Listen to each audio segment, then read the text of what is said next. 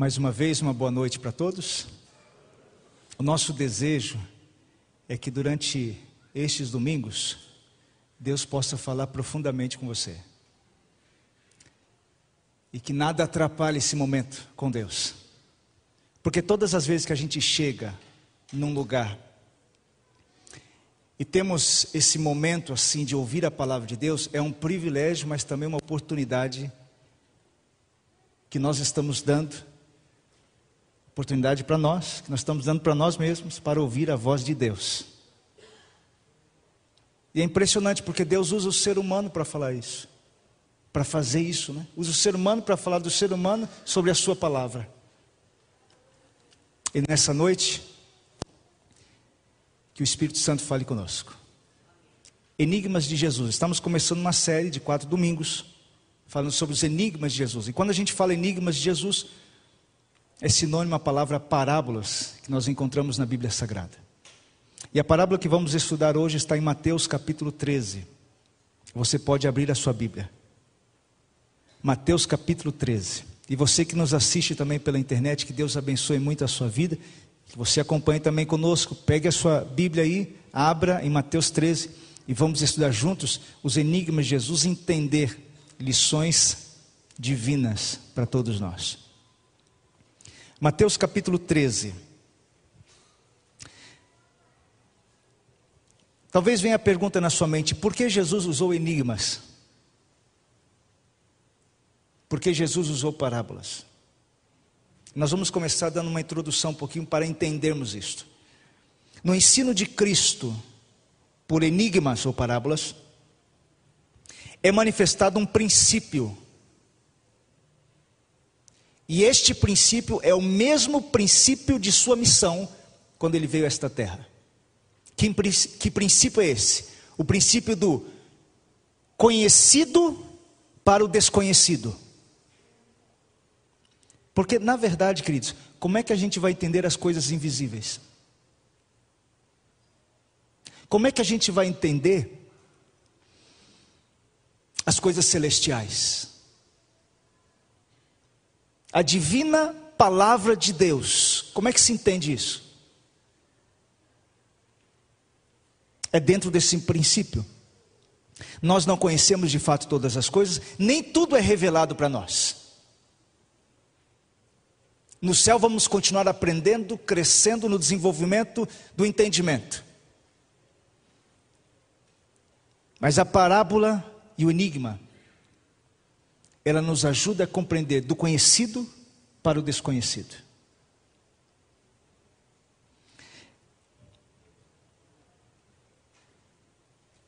A divindade foi revelada na humanidade.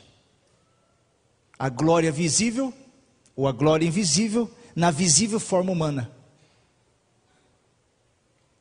Os homens podiam aprender do desconhecido para o conhecido Coisas celestiais foram reveladas pelas terrenas. E Deus se revelou na semelhança de homem.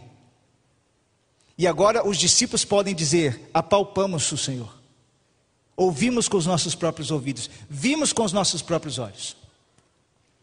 E quando o Senhor chega aqui, aquilo em que as pessoas viviam, na vida diária delas, naquilo que elas viam, Cristo tirava lições de coisas que eles não entendiam e não conheciam. Do conhecido para o desconhecido. As coisas naturais era o veículo para as espirituais. E talvez você esteja vendo aqui um pouquinho daquilo que, que se via muito na época de Jesus: sementes, o trigo, da qual Jesus usou muito para ensinar grandes lições. Cenas da natureza, da experiência diária, eram relacionadas com as verdades da palavra de Deus. Guiava as pessoas do reino natural para o espiritual. Assim, as parábolas de Cristo, os enigmas de Jesus, eles são elos na cadeia da verdade são elos na cadeia da verdade que une o homem a Deus e a terra ao céu. E é por isso, queridos, que cada momento que Jesus falava, havia grandes lições, até quando Jesus diz, dizia: saiu um semeador a semear, jogando semente no campo. E cada momento dessa história existia uma lição espiritual e profunda. Mas há outras razões de Jesus usar os enigmas. Outra razão de Jesus usar os enigmas ou as parábolas era que quando Jesus usava a parábola, o enigma, para corrigir os fariseus, rabinos, os doutos, os escribas, eles não podiam acusar Jesus. Por mais que eles entendessem a parábola que se referia a eles, corrigindo a vida deles, eles não podiam acusar Jesus, que este era o grande desejo deles, acusar Jesus e fazer com que ele calasse. Mas as parábolas e os enigmas protegia o próprio Senhor. Mas há uma outra razão. Quando Jesus esteve aqui, queridos, Jesus ele falou muitas vezes de uma forma muito simples muito fácil de entender. Mas o que acontecia? Acontecia que quando Jesus falava de uma forma tão simples, que todos os ouvintes compreendiam as verdades, que de fato tornavam eles sábios para a salvação e vida eterna, mas muitas vezes, em muitos dos corações, essas verdades que eram ouvidas, não se enraizava e logo era tirada. Era tão simples que as verdades não se enraizavam. Era muito simples para ser um negócio tão sério. Então Jesus usa as parábolas, sabe por quê? Porque na época de Jesus, os ensinos através de parábolas e enigmas atraíam as pessoas era, na verdade, popular. As pessoas tinham mais curiosidade, despertava mais a curiosidade. E as coisas indiferentes impressionavam mais o coração. Com essas verdades. Não só os judeus, mas também outras nações ficavam tentando entender sobre os enigmas e as parábolas de Jesus. Atraía a atenção, o respeito, quando Jesus usava esse método. Era um método eficaz de ensino, através de enigmas, através das parábolas. Agora, Veja o que diz Mateus capítulo 13, verso 13. Abra sua Bíblia aí. Mateus capítulo 13, verso 13. Veja o que Jesus diz. Já vi uma profecia de que Jesus viria falando em parábolas e enigmas. O verso 13 do capítulo 13 de Mateus diz assim: Por isso falo com eles por meio de parábolas. Por quê? Porque vendo não veem, e ouvindo não ouvem nem entendem. Verso 15: Porque o coração deste povo está endurecido, ouviram com os ouvidos tapados e fecharam os olhos, para não acontecer que vejam com os olhos ouçam com os ouvidos, entendam com o coração, se convertam e sejam por mim curados. Quando Jesus falava em parábolas, as pessoas que tinham curiosidade de, de saber de fato qual era o grande ensinamento iam até Jesus e havia alegria de Jesus em interpretar e ensinar o que ele queria dizer. Era uma forma sim de despertar as pessoas, mas muitos ouviam e não ligava muito. Não entendia e está tudo bem. Não ouvi, não entendi e está tudo bem. E essa profecia se, se cumpriu. Mas muitos iam até Jesus e Jesus se alegrava por explicar. os seus enigmas. Hoje vamos estudar um dos enigmas de Jesus. E durante esta série vamos estudar quatro. O enigma hoje está aqui em Mateus capítulo 13. E vamos ler do verso 1 até o verso 9. Vamos ler o verso 1 e 2. Acompanhe na sua Bíblia. E lemos assim: Naquele mesmo dia, Jesus saiu de casa e se assentou à beira-mar. E grandes multidões se reuniam e se reuniram em volta dele. De modo que entrou num barco e se assentou. Queridos, quando Jesus passava, quantas pessoas seguiam ele? Multidões. E com certeza sempre tinha pessoas doentes. Com certeza tinha sempre pessoas que eram levadas no leito, na cama. Aonde Jesus ia, em algumas cidades que Jesus passou, algumas cidades pequenas em que Jesus passou, foram curados todos os doentes. Todos os doentes. As pessoas iam até Jesus porque sabia que dele vinha a cura. Então Jesus estava andando e a multidão estava apertando Jesus. Não tinha mais aonde Jesus, é, não tinha como ele conter mais a multidão. Então ele entra num barco, ele se afasta um pouco para poder ensinar a multidão.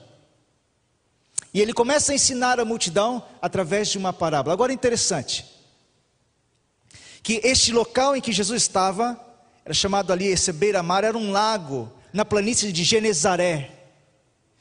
E era uma planície, mas logo além, a alguma distância, existia alguns montes. E os homens, ao pé do monte e na plani, no planalto ali em cima, existiam homens semeando, jogando sementes. E esses homens também tinha, estavam colhendo, tinha homens semeando e tinha homens colhendo, ceifando. E as pessoas olhavam isso. E Jesus olhou esta cena, e as pessoas estão olhando esta cena. E, e, e, e, todos olhando ali aqueles homens semeando, em cima do monte, no pé do monte, colhendo, jogando a semente. Jesus então conta um enigma. Saiu um homem para semear, como esses homens aí. Vamos continuar lendo aqui. O verso 3. e muitas coisas lhes falou por parábolas, dizendo: Eis que o semeador saiu a semear. Verso 4. E ao semear, uma parte caiu à beira do caminho, e vindo as aves a comeram, e outra parte caiu em solo rochoso, onde a terra era pouca, e logo nasceu, visto não ser profunda a terra. Saindo, porém, o sol a queimou, e porque não tinha raiz, secou-se, e outra parte caiu entre os espinhos, e os espinhos cresceram e a sufocaram. A outra, enfim, caiu em boa terra e deu fruto a cem, a sessenta e a trinta por um. Quem tem ouvidos para ouvir, ouça. E Jesus parou a parábola. Me explica aí, o que, que significa esse negócio? Enigmas de Jesus.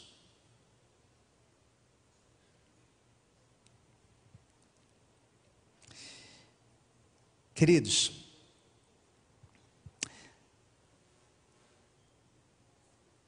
naquela época, as tradições, as cerimônias dos judeus estava tornando um obstáculo para a compreensão da verdadeira religião. Você quer ver o tanto? As cerimônias apontavam para Cristo. E a cerimônia estava tão importante, o formalismo estava tão importante, as tradições eram tão importantes, que quando chega aquele da qual toda a cerimônia apontava, eles não aceitam aquele que chegou, que é o verdadeiro cordeiro. Os judeus, de fato, As tradições e as cerimônias dos judeus tornaram-se um obstáculo para a compreensão da prática e da verdadeira religião. Eles quase não enxergavam. O evangelho, quando Jesus ensinava uma uma verdade, era algo estranho. Quem é este homem que fala desse jeito? Nunca ouvimos alguém falar desta forma. Eles tinham exaltado a formalidade e perdido de vista o objetivo, de fato, desta formalidade que apontava para Cristo.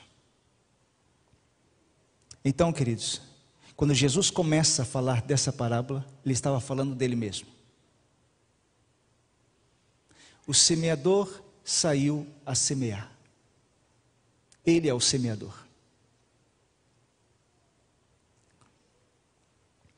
O semeador, o próprio Jesus, mas da qual muitos ao ouvirem achavam estranho.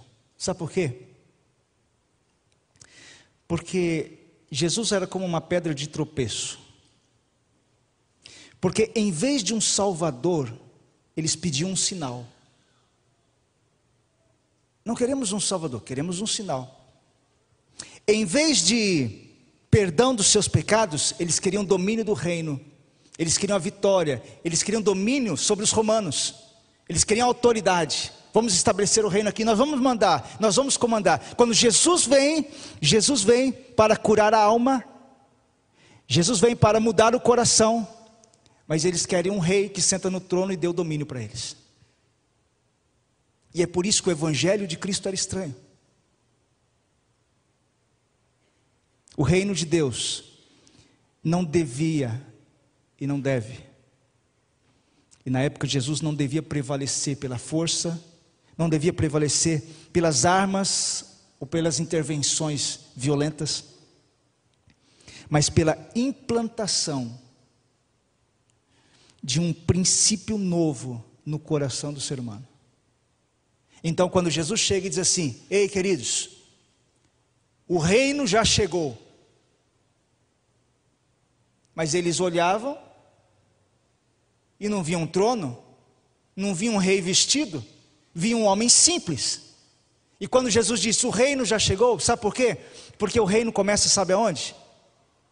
Aqui dentro, no coração.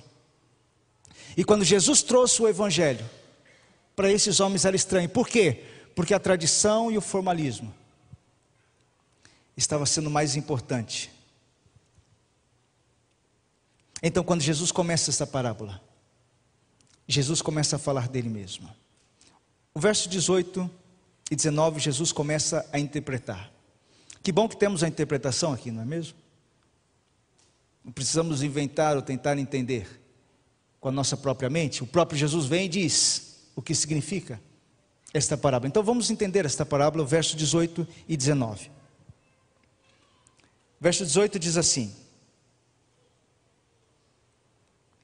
Ouçam, portanto, o que significa a parábola do semeador. Porque o nosso desejo aqui é entender essa parábola, essa parábola, esse enigma e aplicar em nossa vida. Ouçam, portanto, o que significa a parábola do semeador. A todos os que ouvem a palavra do reino e não a compreendem, vem o maligno e arrebata o que lhes foi semeado no coração. Deixa eu fazer uma pergunta. O que significa a semente? A palavra.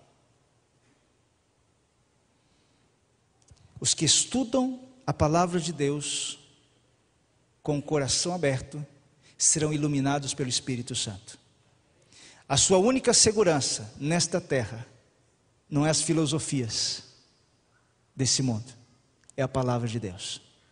Sabe interessante, queridos? É que quando Jesus chega a essa terra, ele descreve da sua própria vida através da palavra. Lembra aqueles homens de Emaús? Que ardia o coração? Jesus começou lá em Gênesis contando sobre o Messias falando dele mesmo pela palavra. O próprio Jesus diz: examinai as escrituras, porque julgais ter nelas a vida dela, a vida eterna, e elas mesmas testificam de mim. Se alguém fundamentou a vida pela palavra foi o próprio Verbo Jesus Cristo. Inclusive ele disse assim, ó, nem só de pão viverá o homem, porque está escrito. Normalmente nas tentações, todas as tentações, Jesus dizia: está escrito. A resposta de Jesus sempre era com a Bíblia. O fundamento da vida de Jesus era pela palavra.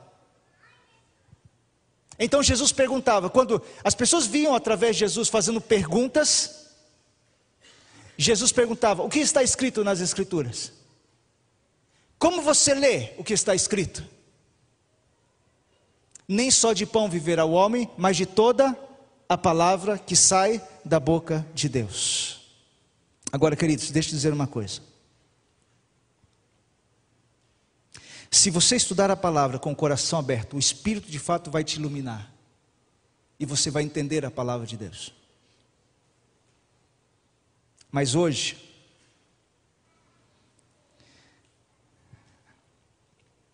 a grande causa da fraqueza e da ineficiência mental está em não colocarmos prioridade na palavra de Deus. Se a gente fizer um autoexame, a gente vê quanto tempo nós gastamos com as coisas que o mundo oferece e quanto tempo gastamos ouvindo a palavra de Deus, examinando, orando estudando.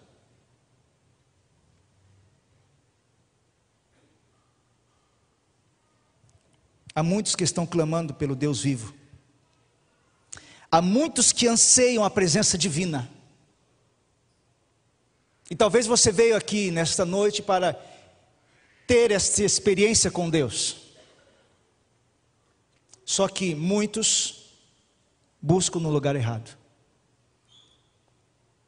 Não está no sentimento, queridos. Não está em teorias filosóficas ou composições humanas. Sabe por quê? Por mais que sejam brilhantes, algumas composições e teorias filosóficas, elas não podem satisfazer o seu coração. mas a palavra de Deus é poderosa. Inclusive, a própria Bíblia diz que ela é como uma espada de dois gumes, que ela penetra profundamente, e ela vai entrando fundo, e dela não se volta vazia. Quando você estuda a palavra de Deus, algo começa a acontecer na sua vida, uma transformação que ela é divina, ela é poderosa ela não vem do ser humano, ela vem do Espírito. E quando você estuda a palavra de Deus, o caráter de Deus é manifestado, e o seu caráter vai sendo transformado à imagem do caráter de Deus. Veja se isso não é poderoso. Você começa a entender a Deus, você começa a contemplá-lo, e pela transformação, ou melhor, pela contemplação, nós vamos sendo transformados. Mas eu quero dizer, queridos, que hoje, cada vez mais, e naquela época também, a palavra de Deus é posta de lado.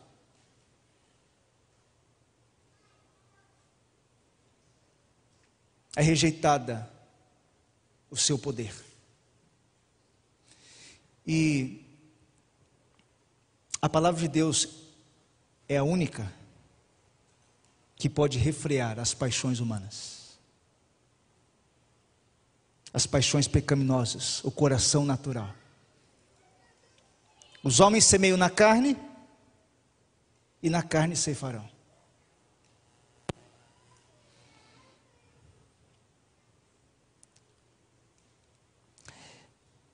Quando a Bíblia diz que a todos os que ouvem a palavra do reino e não a compreendem, não dão a devida atenção, não buscam com força. Não gastam tempo para entender. Cansamos quando lemos um pouquinho. Não aprofundamos a nossa vida na palavra. O que acontece? Vem o maligno e arrebata o que foi semeado.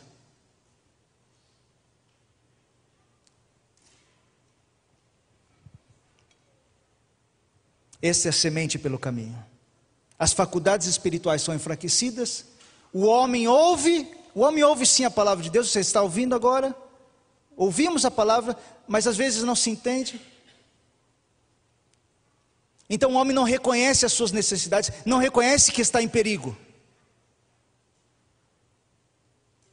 E logo, não percebe também o amor de Cristo. Não percebe, na verdade, a mensagem passa para ele como se como se não fosse com ele. O maligno arrebata a palavra. Eu quero dizer, queridos, que Satanás está atento, viu? Para tirar da mente os princípios da verdade divina. Ele fica atento. E ele não perde tempo. E ele não descansa, ele não tira férias. Satanás está aí em todo tempo, nos tirando o tempo, para que você não tenha tempo com Deus e com a Sua palavra. Então ele cria um monte de coisa. E hoje em dia parece que está mais difícil. Eu preciso falar aqui em relação aos filhos também. E a gente tem que cuidar com os nossos filhos pequenos. E você vai entender melhor por quê.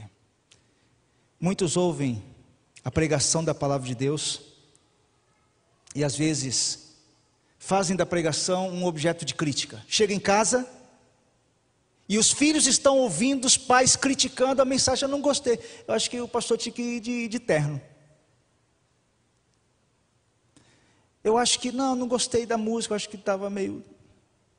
E quando os filhos começam a ouvir as críticas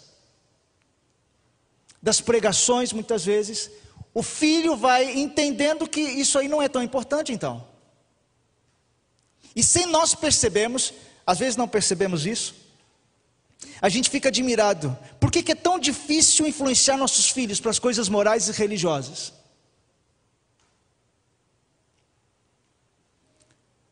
Muitas vezes não vemos que o nosso próprio exemplo endurece o coração dos nossos filhos.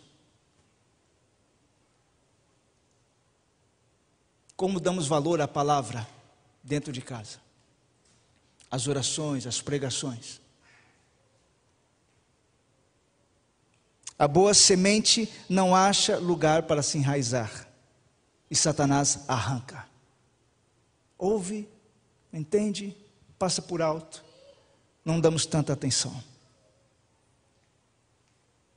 Sim, queridos. Satanás está todo o tempo tentando nos tirar a atenção de Deus e de Sua palavra.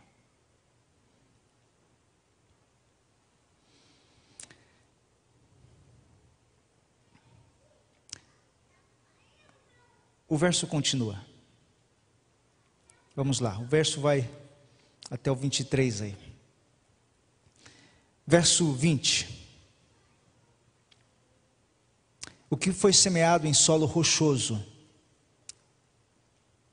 Esse é o que ouve a palavra e logo a recebe com alegria. Veja, a semente que cai nos. Bom, já entendemos que o semeador é Jesus que a semente é a palavra.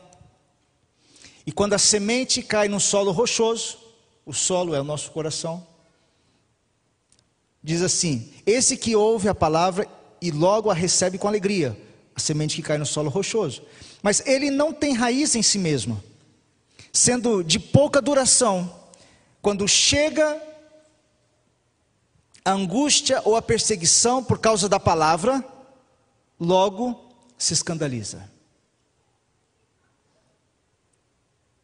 Você conhece alguém assim? Ou talvez sejamos assim. Muitos aceitam o Evangelho rapidamente, porque o Evangelho é bom. A palavra Evangelho significa boas novas. O Evangelho é bom. Então a pessoa pensa: vida eterna, eu quero. Eu quero vida eterna. Então eu quero o Evangelho. O Evangelho vai te dar paz, eu quero. O Evangelho vai te dar, vai tirar os seus sofrimentos, eu quero. Aceita com rapidez. O Evangelho é bom, eu quero o Evangelho. Só que é um problema. quando ele começa a examinar aquilo que o Evangelho exige, ele começa a recuar. Porque o Evangelho também diz assim: ó, ó, como Deus falou para aquela mulher, né? Eu não te condeno, mas vai e não peques mais. Ei, isso daí não é bom para você. Isso aí te separa de mim. Isso daí não é evangelho, você tem que deixar isso daí. Ei, isso daí te prejudica. Isso daí vai te trazer consequências. Mas eu gosto disso daqui. Não, mas não pode. Porque não é bom para você. E quando o evangelho começa a exigir, aí o negócio fica mais difícil. E quando vem as tentações, as provas, muitos desfalecem sobre essas ardentes provas e tentações. Regozijam-se por algum tempo, pensando, sim, que a religião vai livrar de todas as dificuldades. Mas enquanto a vida está decorrendo suavemente, tranquilo, está tudo bem. Mas quando não está, quando vem a angústia e a tempestade, por causa de você aceitar o Evangelho.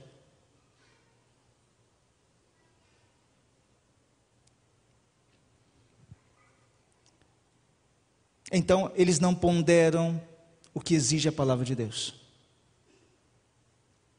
Não se confrontam diretamente com todos os seus hábitos de vida. Não se submetem completamente à direção da palavra e à sua direção. Então, esses ouvintes pedregais, vamos dizer assim desses ouvintes, esses ouvintes, na verdade, confiam em si mesmos.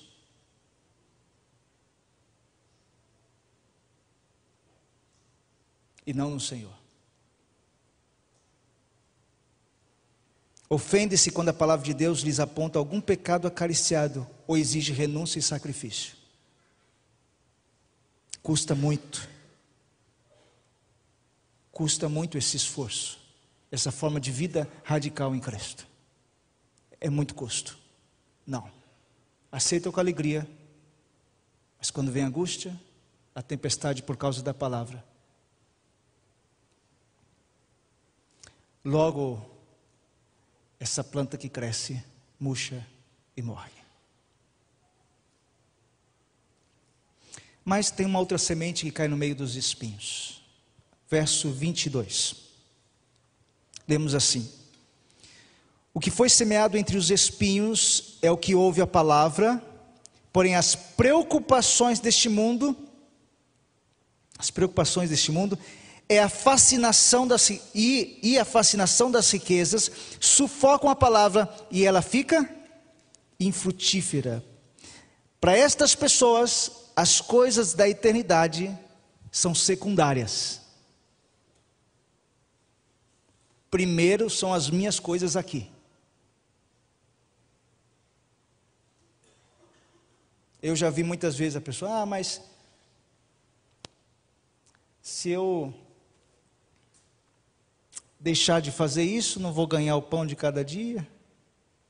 Então eu, eu prefiro arriscar a não obedecer aquilo que Deus está dizendo, para eu não perder aquilo que eu já estou ganhando. As coisas da eternidade são tidas como secundárias. E as do mundo, primeiro, suprema. É impossível a semente da verdade produzir fruto num coração assim. Porque a vida da alma é utilizada para alimentar os espinhos do mundanismo. Você pode até cortar o espinho. Você recebe a semente, você dá uma podada nos espinhos. Mas o que acontece com os espinhos? Elas crescem e sufocam. E é por isso que algumas pessoas entram, vão com alegria e daqui a pouco já não estão mais. Os espinhos estão sufocando a riqueza, as coisas daqui, o mundanismo. Não, eu prefiro aqui. Então não adianta cortar espinhos, você tem que arrancar espinhos. Você tem que arrancar da sua vida e jogar fora. Muitos pais procuram promover a felicidade dos filhos satisfazendo a sede dos prazeres dos filhos. E hoje parece que existe esse tipo de filosofia na educação. Você não pode dizer não para o seu filho.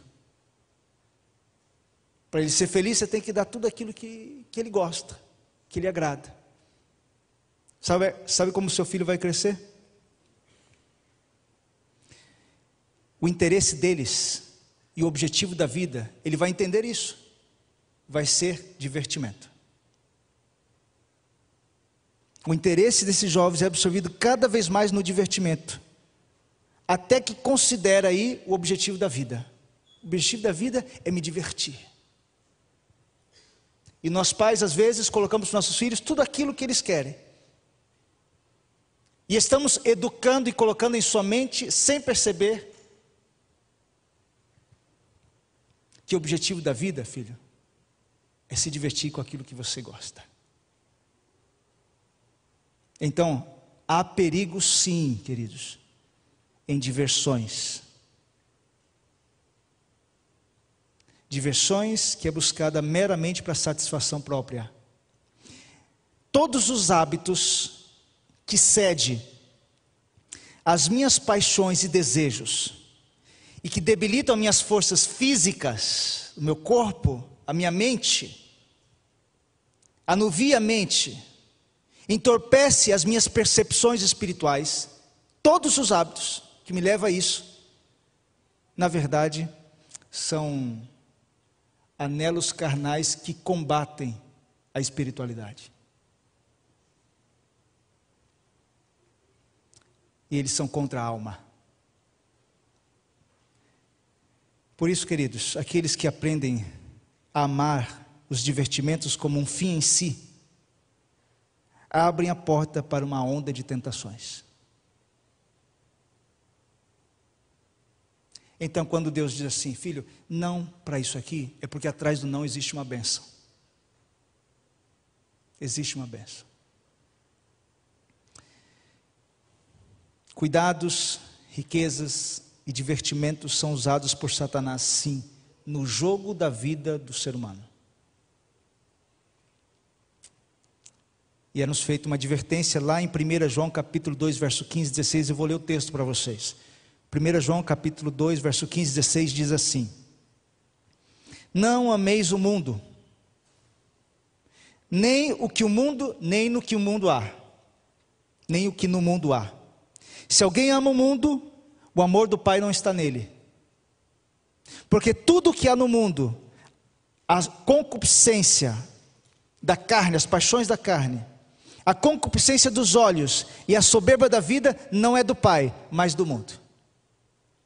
Isso não significa que seguir a, a Deus não exista alegria. Não é isso. O que a Bíblia está dizendo é que todo divertimento que te debilita fisicamente, mentalmente, as percepções espirituais, que te separa de Deus, você tem que arrancar da sua vida você tem que arrancar, querido.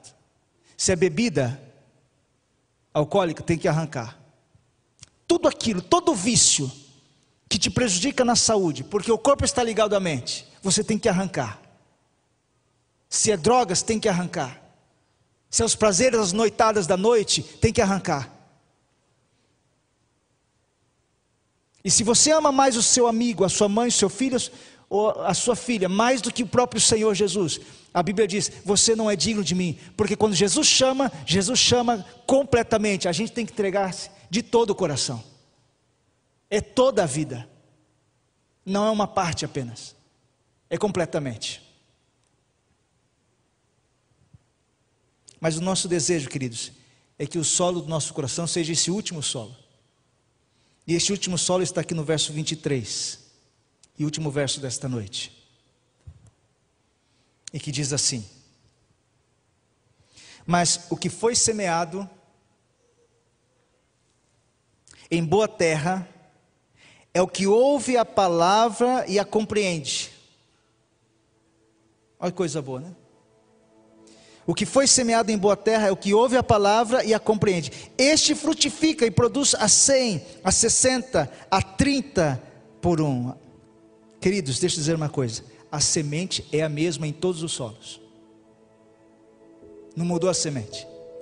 Ei, o semeador é o mesmo em todos os solos. O problema não está na semente. O problema não está no semeador. Quando não frutifica, tem que avaliar o solo. E o solo é o nosso coração. Se não estamos frutificando, algo errado está no solo. É verdade que a gente não pode mudar a nossa vida? É verdade que a gente não consegue transformar a nós mesmos? A gente não pode mudar o nosso coração, queridos. Mas uma coisa nós podemos. Nós podemos escolher quem queremos servir. Nós podemos escolher. E depende de nós o que queremos ser. Senhor, eu quero ser teu. Eu não posso mudar minha vida, mas o Senhor pode. Eu quero que os meus ouvidos estejam atentos à Sua voz. Eu quero te ouvir cada vez mais. E o Senhor, sim, Ele pode transformar. E quem se rende, queridos, à convicção do Espírito Santo, e nessa noite você está ouvindo a voz do Senhor, o Espírito Santo está aqui entre nós. E quem se rende à Sua voz é o que tem o coração honesto. Reconhece a sua culpa. E todos nós estamos nesse barco. Sente necessitado pela bondade e pela misericórdia de Deus.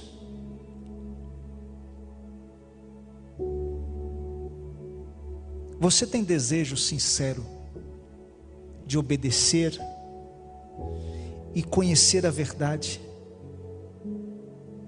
De conhecer a verdade e obedecer a verdade, você tem esse desejo no coração? E deseja segui-lo de todo o seu coração? Entregando a sua vida, dizendo: Senhor, toma minha vida, eu quero ser teu, eu quero seguir a tua palavra. O que o Senhor diz para mim? Sai da tua terra, vai para um lugar onde depois eu te digo para onde você vai, mas sai da tua terra, da tua parentela. Pega a sua família e sai daqui. Abraão ouviu e saiu. Depois Deus disse Abraão, pega seu filho, sobe naquele monte, sacrifica o seu filho para mim. Por que Abraão sacrificou o filho? Por que Abraão levou a faca para sacrificar o seu filho? Porque Abraão confiava em Deus, na palavra de Deus. Ele sabia que Deus era poderoso para ressuscitar seu filho. O nosso Deus é o mesmo, queridos. O nosso Deus não mudou. Esse é o nosso Deus. O Deus de Isaac, o Deus de Abraão, o Deus de Jacó é o nosso Deus, o Todo-Poderoso, o Criador dos céus e da terra. Não basta simplesmente ler e ouvir a palavra, precisamos meditar sobre a verdade e guardar no coração. Se alguém me ama, disse Cristo guardará a minha palavra, e o meu Pai o amará, e viremos para ele e faremos nele morada. João capítulo 14, 23. Portanto, um bom coração é um coração que acredita, que deposita fé na palavra de Deus e é impossível receber a palavra sem fé. Pergunto eu, você deseja ter um coração assim? Você aceita as Sagradas Escrituras como a voz de Deus que fala? E deseja dar mais atenção a, a essa semente? A Bíblia Sagrada? Deseja ter um coração honesto, reconhecendo a sua necessidade da misericórdia e do amor de Deus? Se você deseja, diga amém. Louvado seja Deus. Cristo morreu na cruz, por você e por mim. E quando a gente olha para a cruz, a gente vê, Senhor, como o Senhor pode nos amar tanto? Ruiz de Cruz se. Você conhece essa música? Ruiz de Cruz? Já ouviu essa música?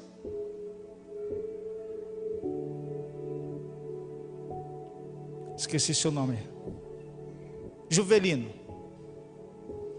Estava conversando com o Juvelino, o Juvelino falou, pastor, tem muita coisa que eu, que eu sou forte, que eu consigo, outras, mas Deus tem me ajudado. Mas uma coisa ele falou assim, que eu, eu sempre fui fiel a Deus nos 50 anos de Adventista, 50 anos. Estava conversando um pouco. E a gente vê o Juvelino andando na rua, né? talvez você o conheça também.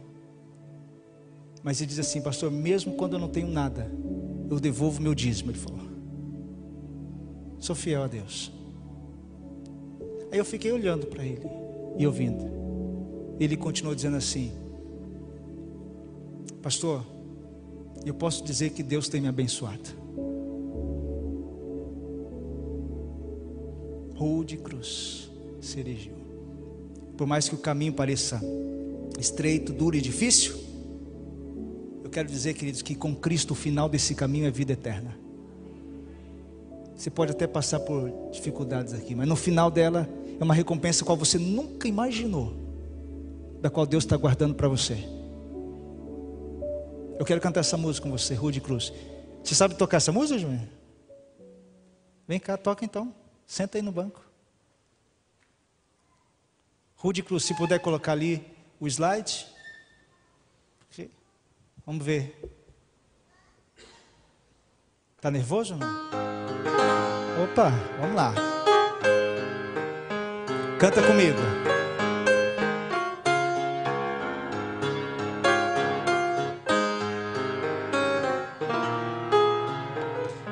Rude Cruz erigiu. Rude Cruz erigiu. Dela o dia em sinal de vergonha e Essa eu amo essa cruz sobre a qual meu Jesus deu a vida por mim, pecador. Se você ama, canta em pé essa música. Sim, eu amo a mensagem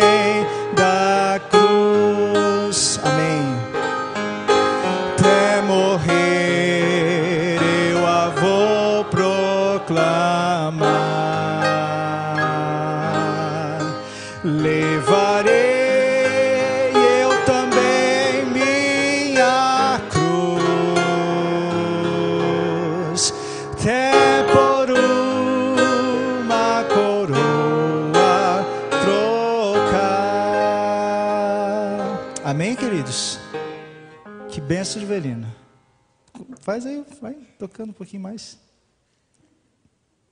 Vai, tá bonito. Eu vou chamar os músicos aqui também. Já vem os músicos aqui. Vem o nosso. Vamos à segunda estrofe. Desde a glória dos céus, o Cordeiro de Deus. Lá. Desde a glórias dos céus, Cordeiro de Deus, ao Calvário humilhante baixou. E essa cruz tem para mim? E essa cruz tem para mim atrativo sem fim, atrativo sem fim, pois Jesus nela me resgatou. Então cante com seu coração, diga para ele: Sim, eu amo a mensagem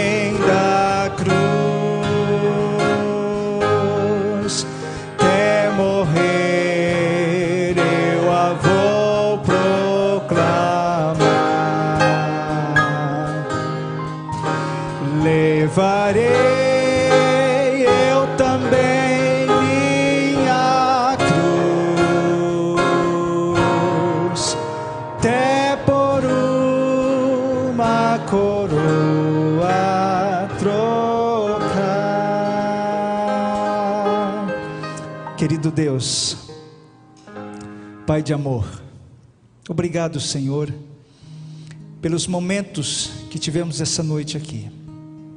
São momentos de meditação, de ouvir a Sua palavra, de entendê-la, de aplicá-la ao nosso coração, de guardar o nosso coração.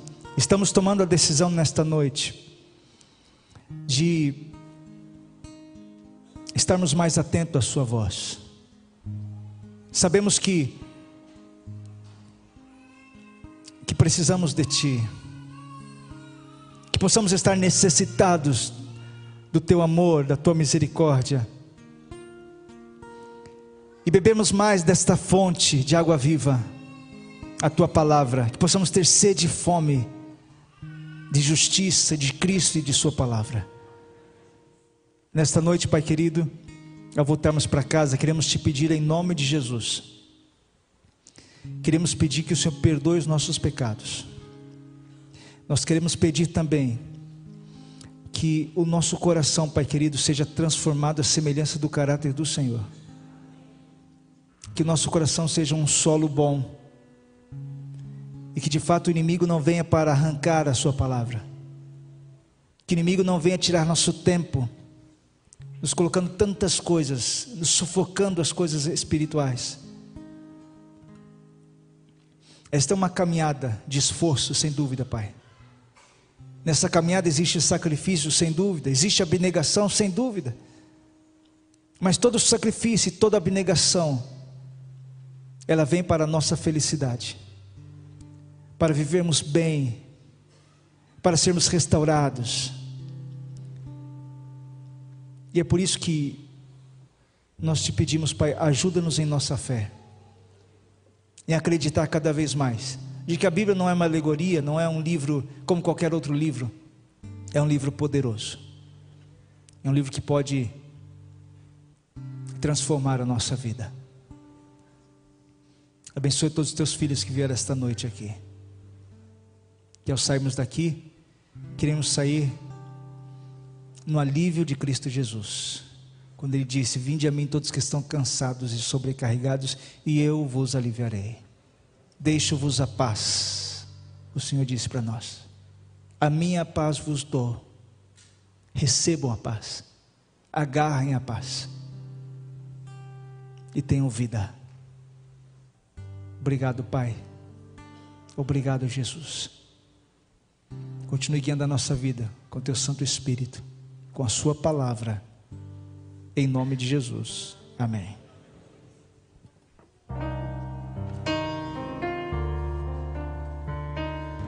Vamos cantar.